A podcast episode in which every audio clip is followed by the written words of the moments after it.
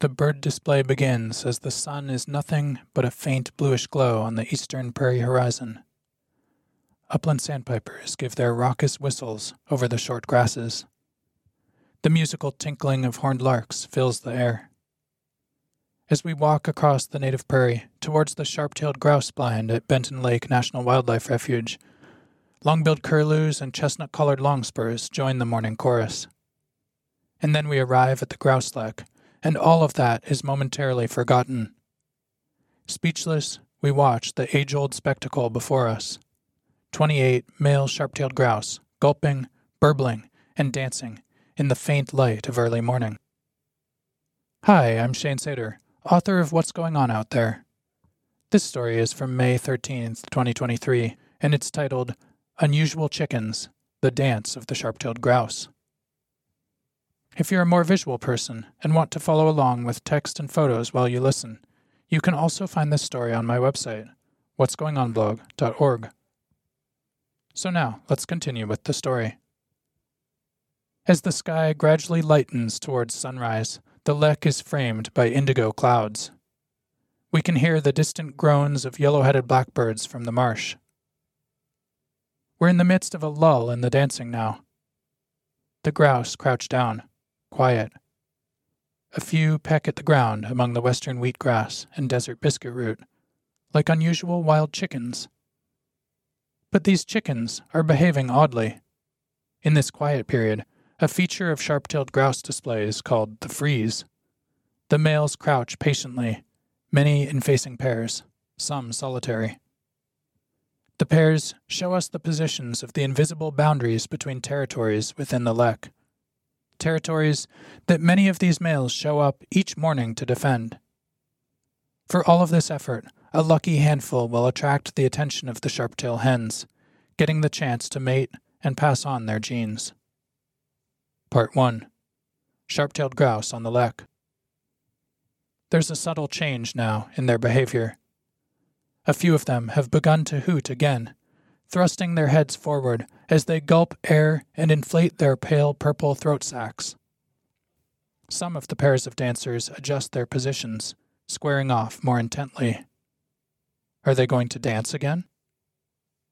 False alarm. The grouse go back to crouching and pecking at the ground. A few Franklin's gulls fly over, making their plaintive wails. The bank of cumulus clouds to the west is showing rosy highlights. This morning, I'm with Corey and Mason Bowditch. We're watching the grouse at Benton Lake NWR, just north of Great Falls, Montana, from the structure known as the Grouse House. It's a viewing blind that allows an up close look at this sharp tailed grouse lek, the largest such dancing ground on the refuge. Grouse have been dancing here since 1988. Late April to early May is the peak time to watch them and from late March through mid May each year, anyone can enter a free lottery to reserve the grouse blind for a morning. For all three of us, this is the first time we've had this special opportunity to get up close with a sharp tailed grouse lek. Part 2 The Dance. Suddenly, everything changes. A few males fly up with short, thunderous takeoffs, then drop back down onto the lek. The rest respond in kind, and the dancing starts in earnest. Their pointy white tails are stuck straight up, their wings held out, paralleling the ground. They zoom back and forth across the dancing ground, lavender air sacs puffed out, stamping their feet in a rapid drumming. We watch as two of them get into a disagreement over a territorial boundary. They get physical, rushing and pecking at each other, and one loses a feather in the skirmish. Later, we watch a tree swallow swooping down, trying to pick up the feather for nesting material. But the dancing is over as quickly as it began. Once again, the sharp tailed grouse have gone back to crouching and feeding.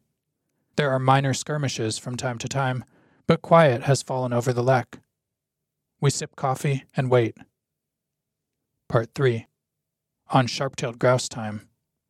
Stop freezing and start dancing, Corey tells the grouse, jokingly, don't you know we're here for a watchable wildlife experience? But this morning we're on sharp tailed grouse time, and evidently the grouse are a lot more patient than we are. It's a slow ceremony, Hours of quiet crouching mixed with quick flurries of drumming and hooting. But to these males, it's as serious as life itself. This morning dance is their only chance to contribute to the next generation. As the sun rises behind us, the atmosphere on the lek changes.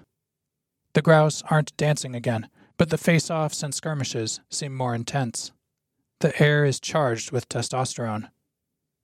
You could cut the tension with a knife, Mason says. Then the sun emerges from behind the blue gray clouds, illuminating the lek with golden light. The tension breaks into action, the most intense episode of dancing we've witnessed yet. The facing off males look like feathered helicopters ready for takeoff. Their wings are spread, their tails are up, and their feet are stamping with a drumbeat throb. They're calling almost constantly now, giving soft coos and strange gulps. Their yellow eyebrows are raised, purple pink throat sacs bulging. The dancing continues for perhaps half an hour, an ebb and flow of intense performances and brief rests. But this morning, as far as we can tell, we're the only spectators. No female grouse have arrived to join the display. Part 4 One morning in an ancient dance. An hour and a half after sunrise, we leave the blind inadvertently flushing the grouse as we do so. This is the reason for the grouse house, the lottery system, and the requirement that observers arrive at least an hour before sunrise and stay for an hour afterwards.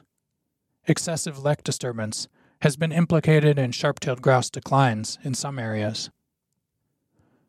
But as we drive off towards Benton Lake itself, where over a thousand Franklin's gulls are building their nests among the bulrushes, we can see that the grouse have regrouped it's been one morning in a dance that has been going on for thousands of years, a glimpse of springtime magic on the prairie.